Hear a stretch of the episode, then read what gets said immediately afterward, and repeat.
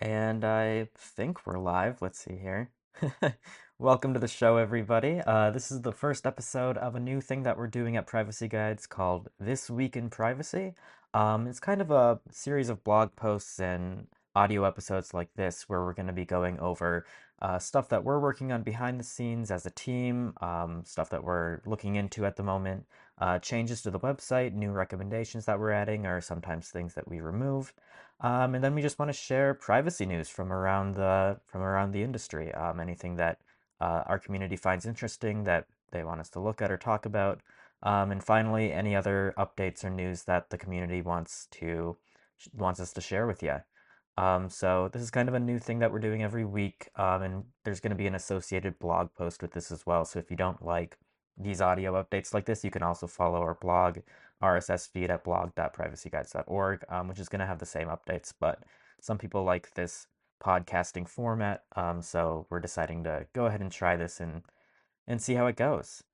Um, first update this week from the team, something that I shared myself. Um, something that we're looking into right now is uh, budget Android hardware. Um, and if that's something that you might know anything about, we'd really want to get your feedback on this forum thread that we have. Um, we all know that, of course, Google Pixels are pretty much the best, the gold standard for phone hardware these days because of their custom ROM support, because of their just high quality, because of their longevity in terms of updates, that kind of thing. But if you look at like Google Pixels new from the Google Store, for example, at a minimum, you're going to be spending three hundred fifty dollars. And even on the used marketplace, I'm getting a Pixel six series or higher uh, can cost uh, two hundred dollars or more, which is for some people unaffordable.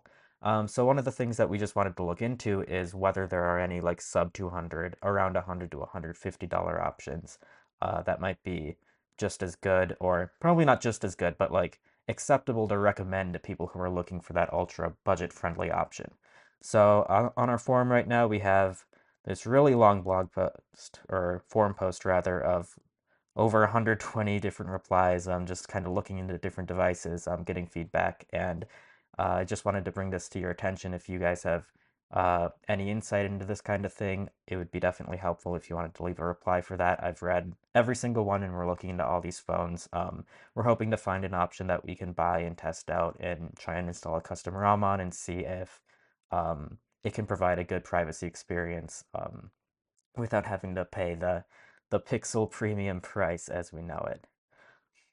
Um, As far as new updates to the site this week, uh, we're adding uBlock Origin Lite. Um, we had a whole forum discussion about this as well. Um, uBlock Origin Lite is a version of uBlock Origin, which uh, is compatible with Manifest V three, um, which is a new browser technology coming to Chromium um, next year.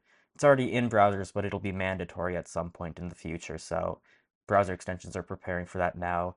Because of the limitations of Manifest V three, uBlock Origin Lite is missing a lot of features from uBlock Origin, but in our testing, we found that it provides pretty much the same functionality as uBlock Origin um, does by default out of the box. And it also has some advantages over uBlock Origin that might be worth considering if you're the kind of person who doesn't like customize your filter lists or add any custom filters or anything like that.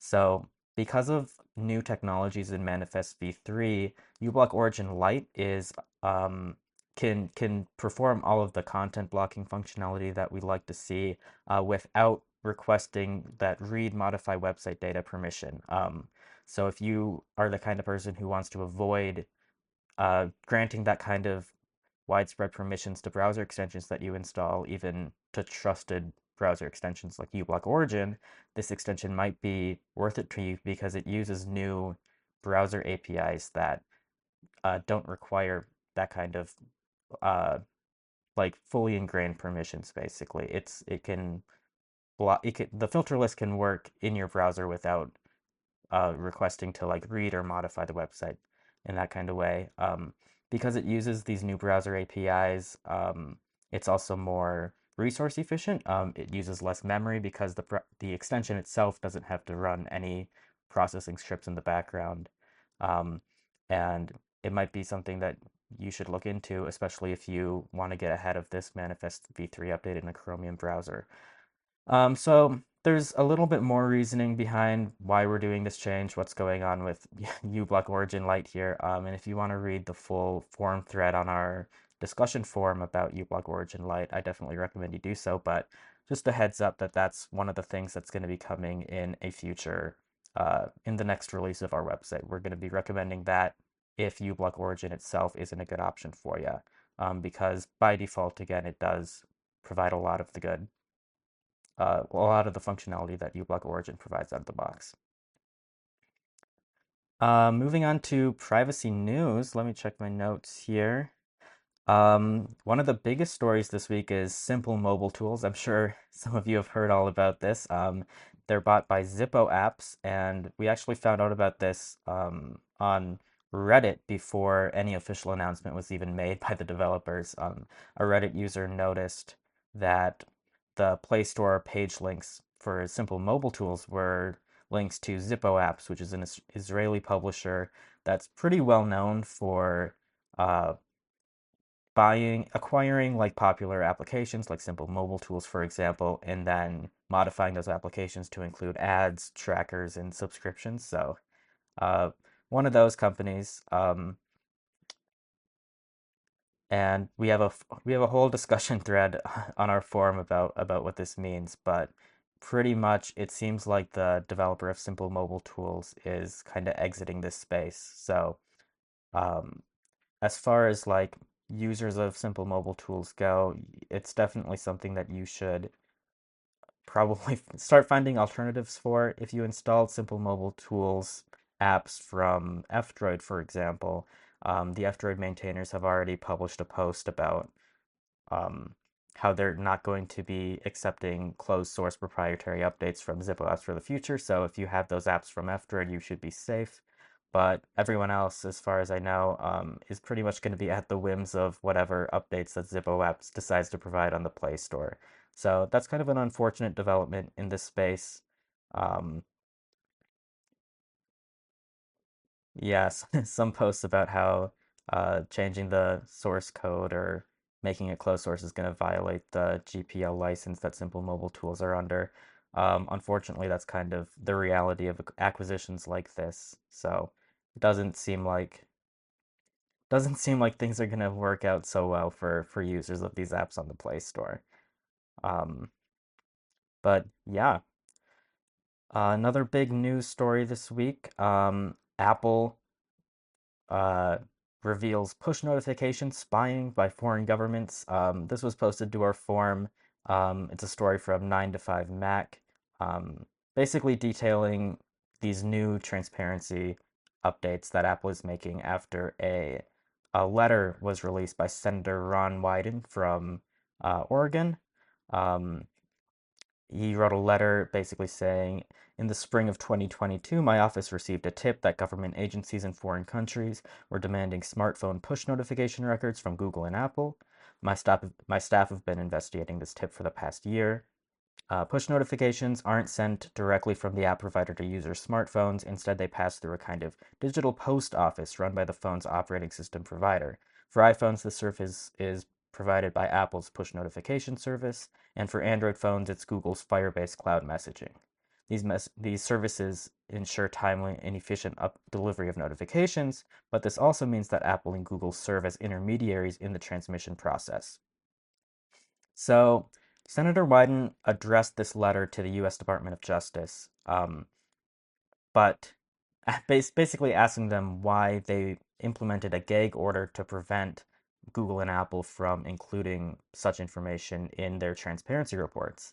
Um, the the benefit of the senator writing this letter um, in public and publishing it to the public domain as a congressman is that he basically made the methodology that these governments were using to spy on push notifications public, and by doing so, it kind of invalidated the the gag order that was in place. So Apple pretty much immediately responded saying that they would be able to update their transparency report with information about this attack, um, because this methodology is no longer a secret. It's in the public domain thanks to this letter that was published by Senator Wyden, kind of regardless of the D O J's response to that. Um, so all of this is to say, this kind of push notification stuff is not really new information in this space. Um, it the the idea of centralizing like all of this stuff in, in big tech companies has been like uh, uh an issue for privacy advocates for a very long time. But what what's what's happening now is is more of a, it's just a continued revelation that the government continues to use gag orders to prevent companies from exercising their right to share information about like what inf what how they're complying with government requests with their customers.